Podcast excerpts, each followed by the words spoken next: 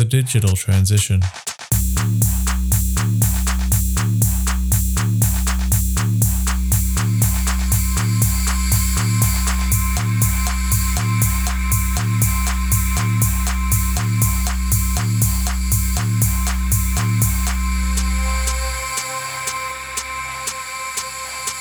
The Digital Transition, a podcast series created to assist those tasked with implementing digital strategies, where we will share our knowledge and experiences to support you in your transition.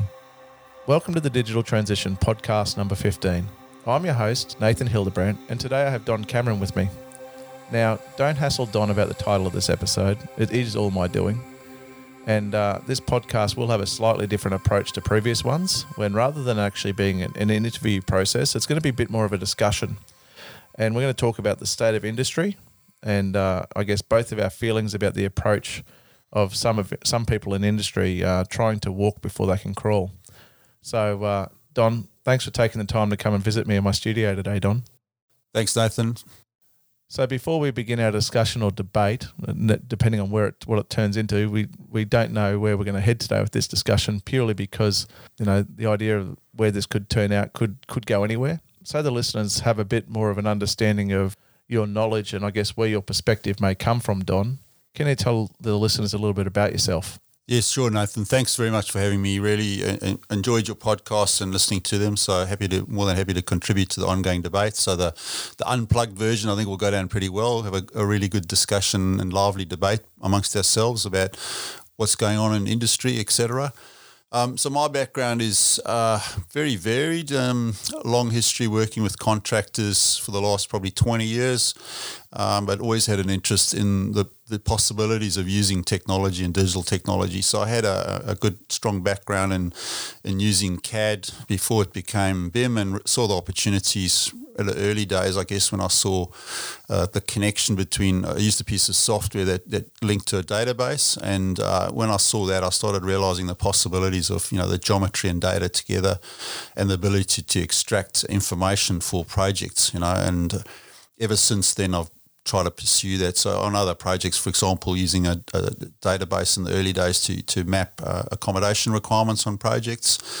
Um, so all of it though with a view to to project managing, I guess, you know, helping deliver projects using technology and information and, and managing that information more effectively. So um, just really and worked on all sorts of projects, buildings, um, infrastructure projects, big, small, but mainly the big stuff over the last probably 10, 10 or so years, which have been really interesting. It's, it's a really a very different challenge that you see on those really large and complex projects. Now you come at it from a contractor's perspective and also consultants as well. So you you, you bring the services engineer side and also the builder side of the fence. So I come from the architecture side. So I think we have the AEC component probably set right to actually have this discussion today, which is really good and important. As I kind of suggested a bit earlier, I don't know where this discussion will head, but let's kick this thing off. Now, I really want to kind of guess throw this idea out here because it's something that I've been thinking about the last couple of months um, since I've moved on from Fulton Trotter, and it's been through some, I guess, self discovery and reflection. The thing that I think that's probably one of the biggest issues uh, within industry is the fact that I believe that a lot of the leaders that are at the bleeding edge uh, within our industry, you know, these guys all have strong, you know, guys and girls, I shouldn't say to say guys, um, have a strong knowledge in the potential benefits of BIM. But the problem is, I think that they're just pushing so hard for the bells and whistles rather than taking clients on a journey and doing it step by step. You know, my that's my kind of, I guess, initial kind of starting point. Don, do you think that's the case as well? Yeah, definitely, Nathan. And I think with, I'm actually reading a book at the moment. It's really quite interesting about, uh, you know, it, I think this is a typical human challenge that we deal with here as technology or things change. And this this book I'm reading at the moment is around the fact that when when print or writing things down first came out back in Greek early Greek times, is the resistance from people even like Plato, were, were that this is ridiculous. It's going to corrupt people's minds. The fact that they have to write stuff down you can't trust them, you know, because it, it's some you don't know that you know. In the past, it was all reliant on the individual talking to someone else, and then everyone knew that they could trust that person because it was coming out of their mouth. Uh, and and following on that line of logic all the way through to today, you know, where you say people using you know technology to deliver information, it's, it's the same resistance that we're seeing from people where they say things have things have changed. This is not good for for industry, or it's not good for people. It's it's it's the same argument. Interestingly, that's that just keeps re- rearing its head. So, but I do agree with the point that maybe in a lot of cases the reason for that is that number one, people don't like change. Number two is they actually can't see how that might, you know, they, they're nervous of how that might impact them and they can't see how that necessarily plays out for the for the good of, of what we do.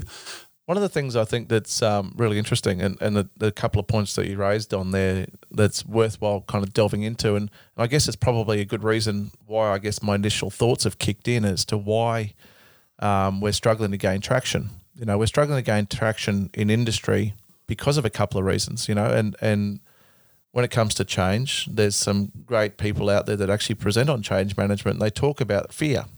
When when people kind of get fear, they think that it's going to change their role. It's going to make them, you know, almost their, their role redundant. They're going to have to learn a lot of things, or it's going to add to their daily their workflow. So, you know, first of all, I think the first problem might be is that by loading people too quickly with all this information, the change is too great, and the communication of the benefits are not clear enough, and the benefits that are being communicated are actually probably uh, from the from the mindset or the eyes of the person that's actually um, presenting the information, rather than the eyes of the person that's actually the receiver.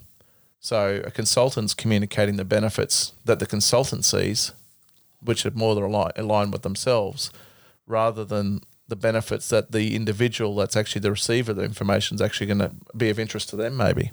Yep. And I guess my other concept that uh, that kind of I float around is uh, maybe um, the person sitting there and thinking, well, maybe I'm not paid well enough to actually learn to implement this new process, and that's probably another challenge within the industry itself. Yes, look, definitely, mate. Touching on a couple of those points that you raised there, all absolutely correct. And I think it's it's often the case that the the spruikers or the, the strategic leaders of thought, you know, often may not have the de- the de- devils in the details, and that's why it's often dismissed by people at the rock face. You know, like if you just look at someone trying to deliver a project, um, and there's many cases I've been in situations where organisations believe that the way to deliver this change is on a project, and, and you can see there's a there's a merit in, in, thinking like it. But the challenge when someone is suddenly faced with changing the way that they work, they're under pressure to deliver, uh, and then there's an expectation that miraculously they're going to make this leap, you know, leap to the next technology or, or adapt and, and, and deliver over and above what they're doing. Uh, I think it's yeah, it's it's it's it's it's part of I think the challenge of the modern world as well that it, there's a a lot more complexity that we've got to deal with nowadays around delivery of projects. And if you if you even cast your mind back 50 years, I think that's one of the one of the lack of understandings in our industry is that if you look at buildings or, or other infrastructure, the complexity that's that's come into certainly from my experience anyway, it's it's significant now. It's a lot more systems involved, a lot more system integration. So not only do you have to design buildings that that work on a physical level, but on a very technical level too, there's a huge degree of complexity of inter, you know, inter, integrating equipment and, and systems. Um, so I've obviously spent a bit of time on recently on hospitals and, and healthcare, and you see that firsthand. And the, the, the team that was involved is is now you know five times bigger than it was with more specialists and and that's why I certainly see that the technology brings a great deal of value to being able to do all of uh, you know deliver those projects uh, if more effectively in terms of managing that information, that complex information, and helping the teams deliver it. You know, as I kind of talked about, I think the biggest problem and well, I guess one of my greatest reflections that I've kind of gained from from talking to people over the last couple of months um, has been in and around the concept of people that are strategic thinkers and the challenge of a strategic thinker communicating with one or a person or a group of people that actually aren't strategic thinkers. And the idea that a strategic thinker, much like in a game of chess, is thinking, you know, maybe 20 moves ahead when they're making a decision about how they're going to move forward. And the challenge is, is that for the receiver of that information, for a person that can't see those 20 steps, the challenge is, is that they they don't see the benefit in thinking that far ahead.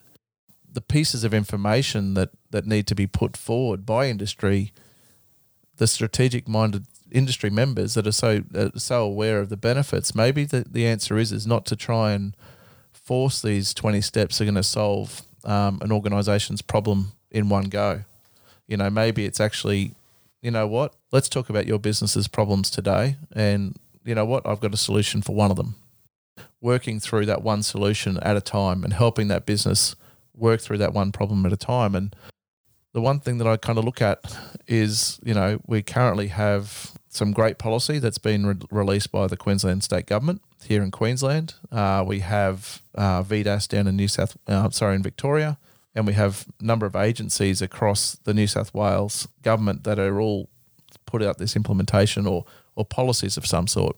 My view is is that it's it's good to have it, but the problem is is that there needs to be some more palatable steps in the middle, uh, so that essentially we don't get this kind of um, overwhelming outcome. So we've seen it here in Queensland. I, we know we both talked to to people within government agencies, and a lot of them are essentially kind of almost in paralysis because they are feared by the whole concept of well, you know, this policy means you got to deliver BIM for FM on projects, and it's like automatically they kind of freak out. Yep. You know, it's if if if only there was, you know, and I know that that government agencies are filling in implementation plans and stuff, either some by themselves or some with assistance from some consultants. But uh, you know, I honestly believe that the first step actually should be, uh, you know, and this is an approach I think that should actually occur not only within the um, public sector with government, but also within the private sector right now is actually taking a step away from all of this, right? And actually going, well, you know what? In the UK, they had BIM level one. Yep. And uh, right now, we're going from zero to one or zero to two, sorry, in one step, you know. And I think that's the problem. We're pushing for BIM for FM without even stopping to think about the benefits to a client by by just having a consistent um, and structured um, numbering and naming format for their documentation. The idea of a common data environment, or you know, in in kind of more normalized terms for people, centralized data or centralized document management system.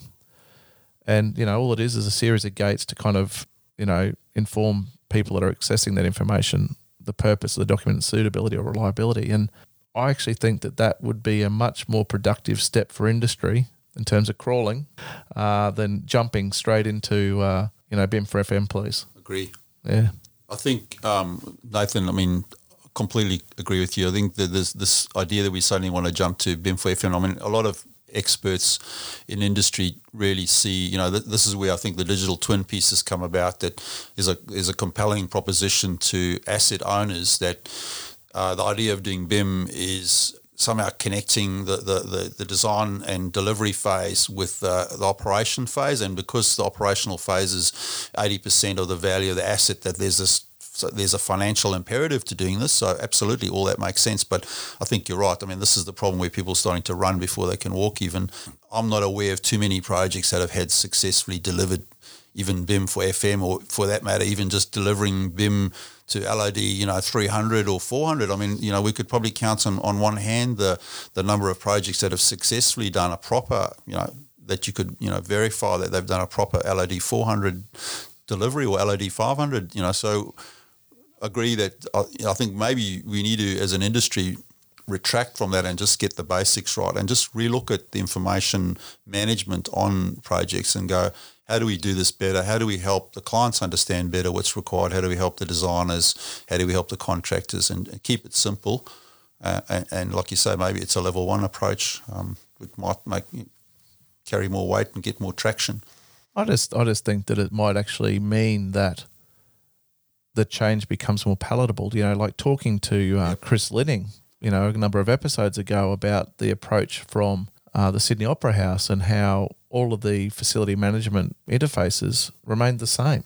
Yep. You know, and all that he has done is added a platform over the top, which is one additional kind of workflow that kind of pushes and pulls data from all of these existing uh, workflows and methodologies. So, if we look at that as a starting point and go, well, you know, you know, the one thing that really kind of I was actually interested in the most actually about um, BS eleven ninety two and and how they were potentially you know looking to adopt the processes out of that for the ISO standard for me was actually having a specified methodology for naming documents. You Yeah. know, now you imagine, you know, and and this is probably going to be you know nearly impossible now, but you imagine having a consistent or standard in Australia that was based basically st- stipulated the naming structure of or numbering, naming numbering, whichever way you want to look at it, for documents in construction, Yeah. and it would be for for built assets, for you know um, vertical assets and, and linear assets, and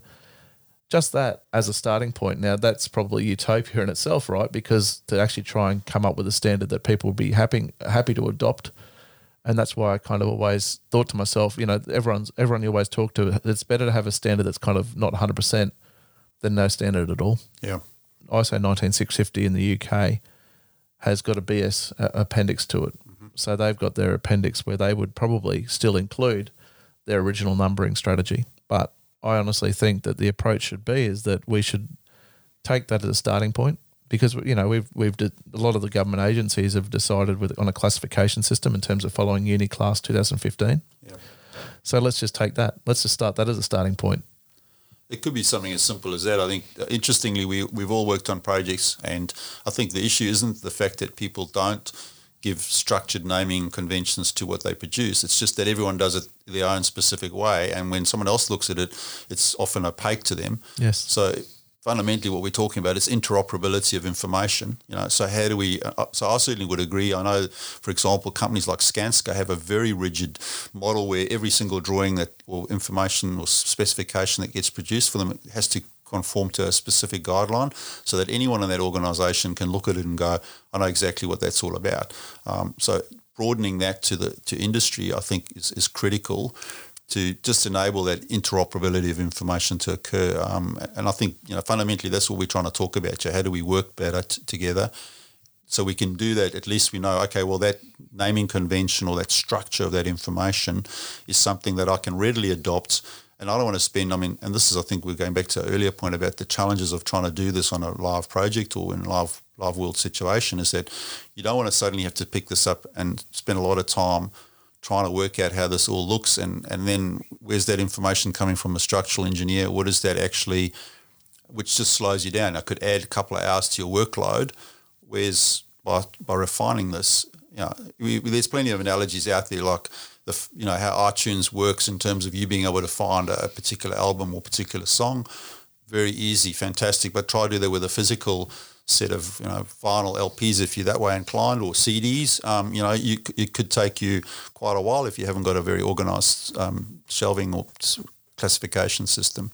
Yeah, and I think that goes back to my point that if we looked at that as the first step, the other challenge is is that you know my other concern is is that you know you look at ISO 19650 now, and uh, there are a number of deliverables or information requirements that clients need to stipulate if they choose to adopt that component of the of the standard.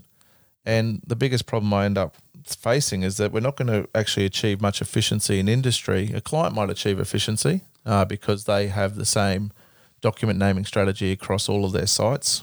Hopefully, you know that'd be a great first step. Yeah. But imagine it actually being in a position where they actually there's an Australian-based standard for how we name our documents. Then you end up with a scenario where we have the simplicity of finding this information because it becomes as simple as the concept that you raised. And I think that's a the probably one of the best points I could take out of what we've talked about right now is the ability to find a song or an album through iTunes because of the classification systems that they're using. Now, imagine that approach for a client to be able to apply that to every single document that relates to their built asset, you know, and that as a starting point, I think should be where everyone should be at. And, you know, it, it it's probably a negative where, you know, at the moment through my business skewed, I'm looking to try and help people possibly identify their, their needs. And, and essentially I'm saying to people, you know, that's it costs me time and money to develop these processes for you. And but there's waste. You know, if I'm doing that for every single client, then that's essentially waste that's been created in industry.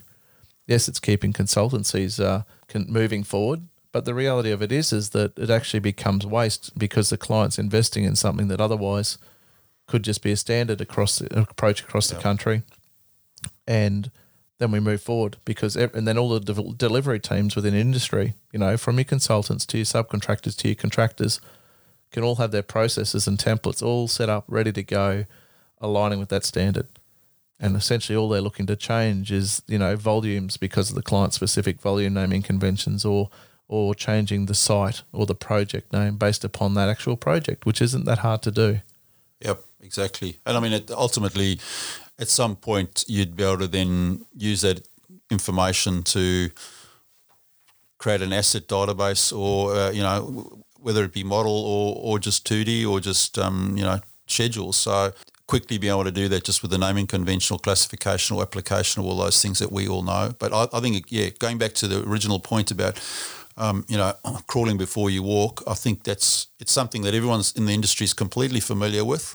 Um, it's just a question of standardising it across across all disciplines and, and, and, and across agencies at least, and it would would really produce great benefits. I think.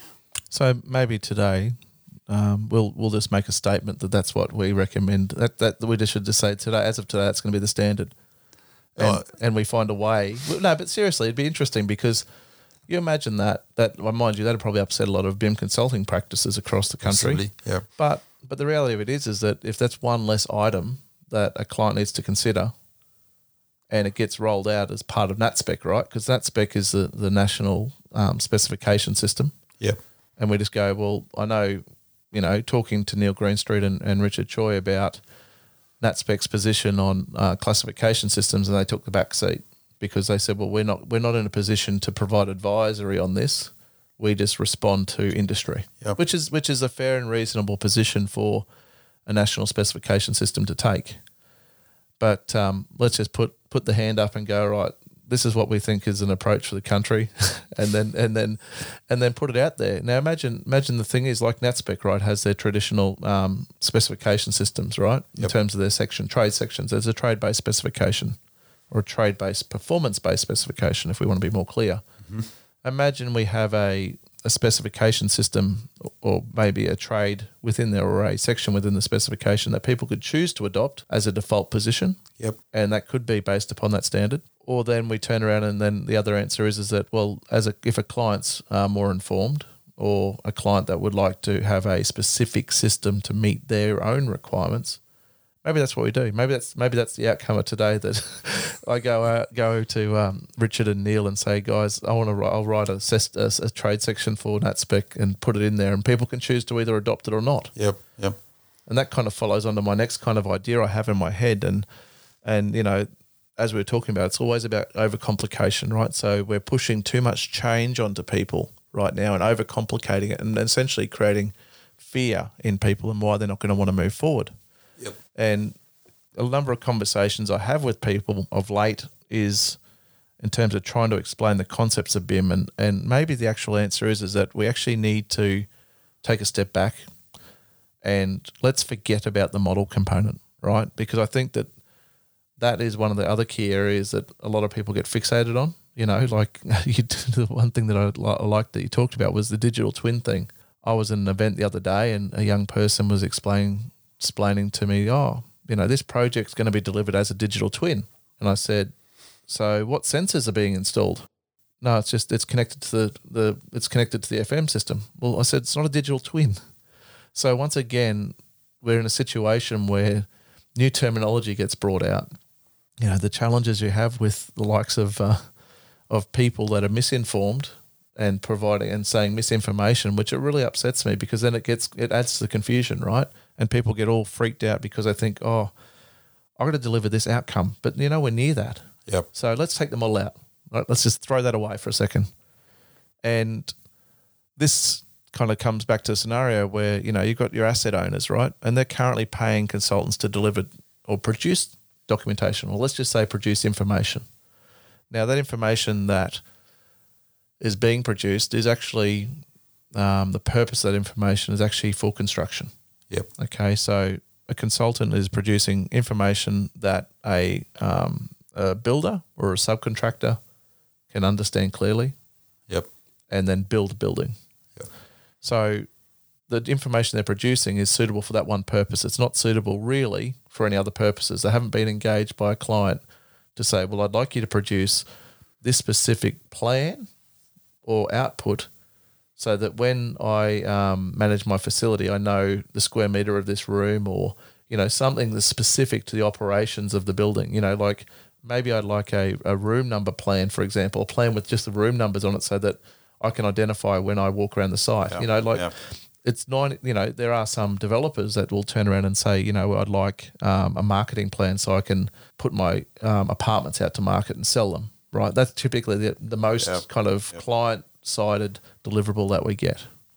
So the first problem we actually have in industry is that clients are just paying consultants to deliver information that's relevant to the builder. Well, and, and often, like you're saying, I think that's interesting. I always have this view that there's a set of information which may take, ideally, it's a, in the form of a, a data rich model or model with linked data. Because when I put my client goggles on and I'm, let's say I'm a developer, the kind of information that I want is something that I can use or repurpose, ideally not repurpose, just push out to my, my clients, which are purchases. So it's it's slimmed down, it's cleaned up information, it's rendered images, it's square meters, all you know, all done in, in a form that that's palatable to me and, and something that I can put out in the open marketplace. Uh, so what I'm seeing here is it's essentially what we're trying to do is communicate with each other with this very complicated and overlaid technical information. So how do we do it in a way that, that, that gets rid of that complexity and, and that everyone's absolutely clear? Because the number of times I've seen significant issues on projects because of this lack of clear communication. So whether it be a, a poorly documented element or there's been a complete misunderstanding uh, around you know what, what the intent was, um, and I, I guess that's what we're trying to eliminate in, in this more refined and more modern way of just sharing information. And and I think the other thing is it's previously been seen as a bit of a flow in one direction only. Ideally, you know, with the way I see the future of a collaborative team working is that you do have this ability to be flexible, agile, and flow information flowing in in, in, op, in, in both directions, but you know, valid, you know, ver- verified information that everyone can rely on to do whatever they need to do with that information. Yeah, and but the thing is, it's still at this point in time so heavily focused on uh, the contractor in terms of the contractor doing his job, and you know, we're well aware of you know the process of design and documentation and construction is only you know on most projects two to three four years maybe, and then you got an asset for fifty. Yep. And I think the other challenge that we're seeing is that you know, uh, kind of once again the the asset owner relying on the consultant team or even a project manager, someone someone outside, a specialist third party, right, to document the information that's supposed to be delivered at the completion of the project. Yeah. On every project that I'd ever worked on, it was always using NatSpec, right? And and NatSpec has a generic set of deliverable requirements within their specification system that the contractor and their subcontracting team compile and put together. And and I can honestly put my hand on my heart and say, you know what? I've relied on that over my 16, 17 year career at Fulton Trotter for what they delivered clients. Now, personally, what that what I, that means is a deliverable. That means that I've seen on the myriad of different projects I've worked on, builders interpreting those requirements and that text and that outcome and those output requirements from the NatSpec spec and essentially just taking that and then and interpreting what it is and then delivering an outcome. Yep. Every time it's different. Well, we've seen, I don't know if you saw that Four Corners program last week, you know, and I think this is one of the repercussions of all that is exactly the situation we see in a lot of these apartment buildings around the country. How that's been interpreted, but how, more importantly, how's that been documented? And uh, what do the records look like, and, and what does that mean to the for the for the asset owner? You know, whether it be the flat owner or the or the developer. Now, now I have to I have to put my hand up as well and say I'm not critiquing NatSpec in any way um, about that because you know in the end they're a national specification. They have to put a very generic um, thing on the table. But knowing what I know now, from my perspective, I think you know how how good would it be to actually strengthen up that core deliverable requirement um, in NatSpec as a starting point. Once again, similar to our naming naming strategies that we talk about. Let's have a naming strategy. Let's um, up spec um, NatSpec's um, default requirements to even be. And this is another thing that I struggle with is that you know contractors um, will deliver at the end of the project essentially a set of scanned uh, PDFs from subcontractors, and it becomes a non even non text searchable PDF. Yep. You know, step one would be maybe a structure to what that what that output is, and the and the information that's needed as a minimum for each of these items in terms of what assets are delivered. Uh, and then making it can still be a PDF, maybe you know, Yeah. and uh, just has to be text searchable. So if you do that, then it, it means that if it's text searchable, it means that at least someone can open the PDF and Control F and Agreed. and go searching for it. But you know, at the moment, you know, it's just what happens. You know, it, industry still just does this whole outcome where they're just relying on on generic information to do it. But if you set a line in the sand where you go, this is a base minimum requirement for a standard uh, maintenance manual, Yep. then it gives a starting point once again for industry to move forward. And and then what that does is it provides consistency, because the biggest problem I feel is is that I think that people are uh, just basically saying BIM is the answer to everything, whereas we actually have to think about it in a different light. And the actual real answer is is that BIM is a, a process that responds to need rather than trying to being a solution to nothing. Yep, yep. I, I just want to take you up on a couple of points you made there around the NatSpec thing. I think, you know, again, it, it points straight back to the other just point we made around classification and, and being able to find information. So if you look at that that, that problem that we've seen with, around apartment buildings, uh, and if someone has taken a, um, a performance specification based on NatSpec and I think it's it's it's only correct that you enable in, in a DNC contract the contractor the opportunity to to you know maybe um, seek alternatives, seek cost effective, keep the competition going because that brings value to the, the end user. You know, so you, there's there's no ways you want to stop that. What you do want to do though is make sure that we've got a verified source and a traceability of that information. So it's the same whether it's a physical product, whether it be a panel that's maybe got some you know some asbestos in it, Combustibility. combustible perhaps, um, whether it's that or you know it's just trying to find that particular um, maintenance manual to say that something needs to be cleaned every three years or whatever it might be. Uh, and, and I'm having a little bit of a stab in the dark here, but judging by the comments that I heard at a recent uh, industry uh, get together around the records. Um, agencies apparently only get something like I think it was fifteen percent. Did the did the lady say that they, they can rely on in terms of as as constructed proper information records?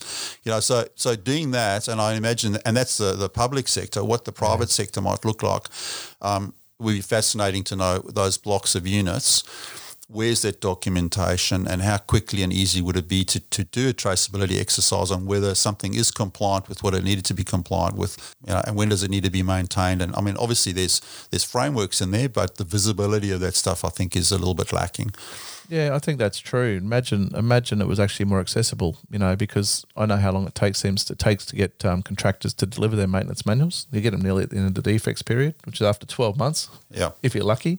Imagine there was actually a clean uh, maintenance protocol for, for preventative maintenance, right? So, you know, number number one of the things that I do remember seeing a lot of is that a lot of clients actually struggle to maintain their assets, and maybe it's not because of the fact that they don't have the funds to do so. It's just that they're not aware. It's not kind of black and white in front of them as to how they actually should do it. yeah I don't know if we've actually solved any problems talking today. created some more perhaps Well, it's it's more about I guess trying to raise awareness and maybe starting a, a bigger discussion about it. You know, it, it might be that uh, you know I, I think that there could be some concepts that could put could be put forward in regards to having a, a standard base point for um, you know document numbering or document naming strategies that could be adopted across Australia. I think that'd be a great start. yeah Uh, and then second of all, taking the other step of uh, maybe another option also could be, you know, investigating the the benefits of um, maybe just even having a, a more prescriptive uh, requirement for maintenance manuals. You know, just those two kind of things might be the first steps in terms of crawling people yeah within it within a, within the BIM environment. And you know, I, I know there's clients that that we that I worked with uh, at Fulton Trotter that you know they have a lot of assets, and they're struggling to find the documents. You know, they work with numerous consultants and numerous contractors across all of their built assets, and I just imagine the value that having a naming strategy for their documents would have and a single point of, of access in terms Yep. of a document management system or, a- or a CDE uh, would mean to their business Yep. you know, in terms of just the one that one step, forgetting about models. And this is the whole thing. And I think that's the biggest problem we have is where everyone's kind of getting too excited about the future and the whole potential of what things are, and not actually thinking about what the real needs are of a, a user or, or a person that's actually in that role. You Yep. know, and that's where I think the simplicity of Chris Linning's outcome at the Sydney Opera House of just going, well, I'm going to maintain all these existing systems because that's what people need to do their job, and I'm going to have an overlay, and, he, and that's how he kind of looked at it as the future. Yep. But the key thing to take away from his whole implementation was is that essentially he set up an archive with all of the drawings named appropriately, and I think that that that should be maybe the the, the methodology of communicating with, with asset owners as a starting point from now on. It's actually like, well, let's let's look at this, and step one is getting you to to actually being able to find information more appropriately. And then step two, you know, and it might be a few years down the track is well, let's create um, a schedule. You know, there might the, the consultant team might be building a model, but maybe there's a schedule that sits in front of it because I think the other thing that we're creating a rod for um, clients' own backs right here, right now, Yep. is it's all good and well having a, a methodology for delivering models when it's built. What happens when they maintain their building? The Yep. cost of actually getting in there and updating these models in, in a, an appropriate manner, you know, it it it just it, it kills me to think of the expense and the burden we're actually adding to clients by saying let's do this whole thing. You know, maybe it's a, a, a game, uh, not a game, but it, maybe it's an outcome where you have little snippets. You know, it's like, well, this was the built model at this point in time. And similar to when you get a land surveyor, right? Like the amount of projects you work with land surveyors and you go, I'd like you to survey just this section of this site Yep. Because I've identified I know there's changes since the last one. And then you never pay them to, to provide a, a integrated survey again because it costs too much, right? So a solution whereby you get the constructed model and then change snippets that then when you go to do a major project where it's applicable, the consultant that needs to do that work can then join that whole and integrate that model once again. But it can all be controlled and maintenance through through a spreadsheet or a database backing to a user interface, which means that a person can actually integrate, integrate or inter- access it. I, I agree. I think it, what we all all this stems from is reliability of information. So if you know, we don't want to end up with the dial before you dig solution, which is you know he- here's all this information, but it's, there's no warranty. You know, so I think like you're making the analogy there of surveying, you know, going to survey, and I think we we all know that plenty of these things have been surveyed probably 10, 20 times, um, and it's all because no one can rely on the information, and and the reason they can't rely on the information is basically because there's no system or framework in place or classification, like we're just pointing out. Then is that if someone had whoever done that survey, whether it be a paper based even or a digital format or whatever it might be, that there's a degree of reliability put to that, that survey information and it's stored that it's readily accessible and someone's prepared to, to warrant its you know or make warrant its uh, its its reliability that will you know I think unlock this. I, I take the point about people keep saying this to me as well about you know how expensive it is to maintain the model. Well, try the, try doing the opposite. Try not maintaining the, the, the information, and then say, okay, we're going to make some changes, and then you've got to spend a fortune trying to dig up all this resurvey, get all this information. Um, I think we've got to be flexible about this while we're building all this, but there's no shortcut to to providing this better state where I think, I mean, I think this all also interestingly stems back from a, another interesting human int- interest, I think, is that we're all interested in the new, something, you know, new and flashy. And once something's been built, people aren't interested anymore. Maintaining something's not as glamorous and as interesting. But I think the sad thing is, and that's why we see so many great buildings decline and become eventually unusable. Whereas if they had been maintained in, in predicted, you know, through predictive maintenance, we'd have a far better outcome. You'd have assets that the state could could rely on and, and use more effectively. Um, and the same with the public sector, there's some been some there's some really good examples. Well, the Opera House is a phenomenal example. Yeah. you know, it's just a credit to them that they have maintained it. I mean, it's obviously been a very expensive asset to maintain, but we can't conceive of anything different, and that's probably the reason why they have actually gone ahead and done and invested in all of this stuff. And it will be great to see that happening elsewhere. I think they've invested so much in the Opera House because of the value it brings to the country's economy. And I think the same approach needs to be taken with all the assets that we have here. It's in terms of actually identifying the value it brings rather than what it costs to maintain. And you know that's the that's the biggest challenge I think is about it all. But um, as I said earlier, Don, I don't think that we've solved any of the world's problems today. But at least I think it's hopefully going to um, at least start possibly some debate across, industry. I think that's kind of what I want to try and do. I want to start some conversation in and around this, and and hopefully kind of find ways in which we can help asset owners and, and representatives within that environment to actually move forward on here because I think that the challenges that we're seeing is that because of this kind of strategic pitch that people's putting are putting to to clients or asset owners that we're essentially seeing this kind of a, a, almost like kind of paralysis across industry, which yep. is killing it, right? Yep. And it's actually preventing us from moving forward. So Don's been talking to me about potentially putting together a workshop for the Future Infrastructure Summit that's going to be held in October in Brisbane and Melbourne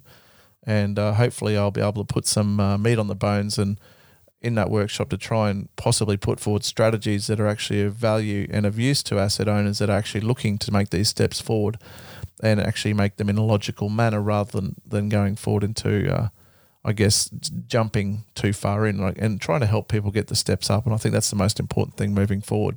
But Don, thanks very much for visiting me today and taking the time to talk about this topic based upon our conversation, I think you can see how much um, I think this topic is of high value, and it's definitely a valid one that deserves more discussion in and around industry. And I think that the biggest problem is I think it's it's demonstrate. I guess what we can see in industry is how we're actually failing to gain traction because of the fact that we're trying to push um, too hard. People trying to push people to walk before they can crawl.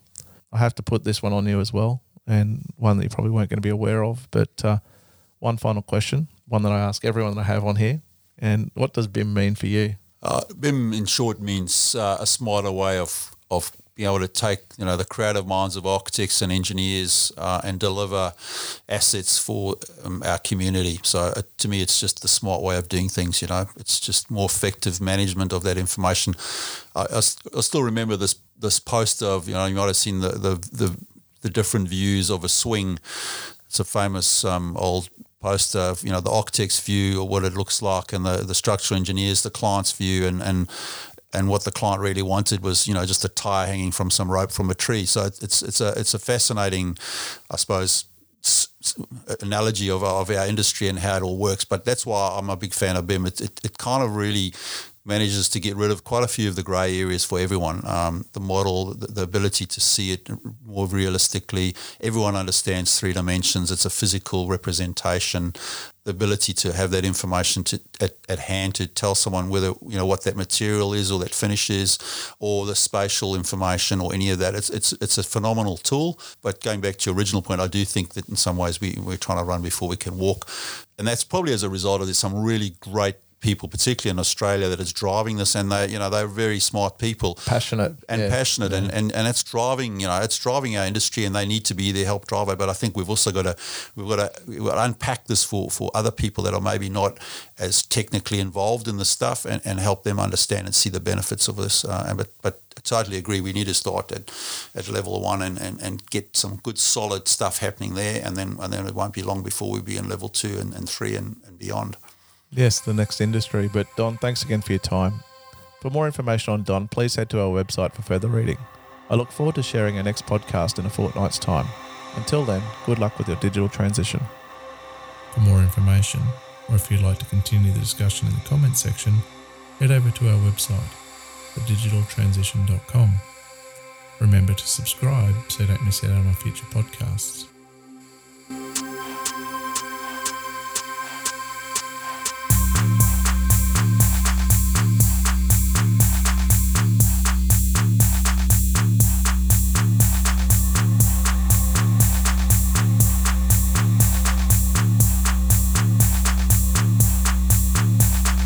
Digital transition.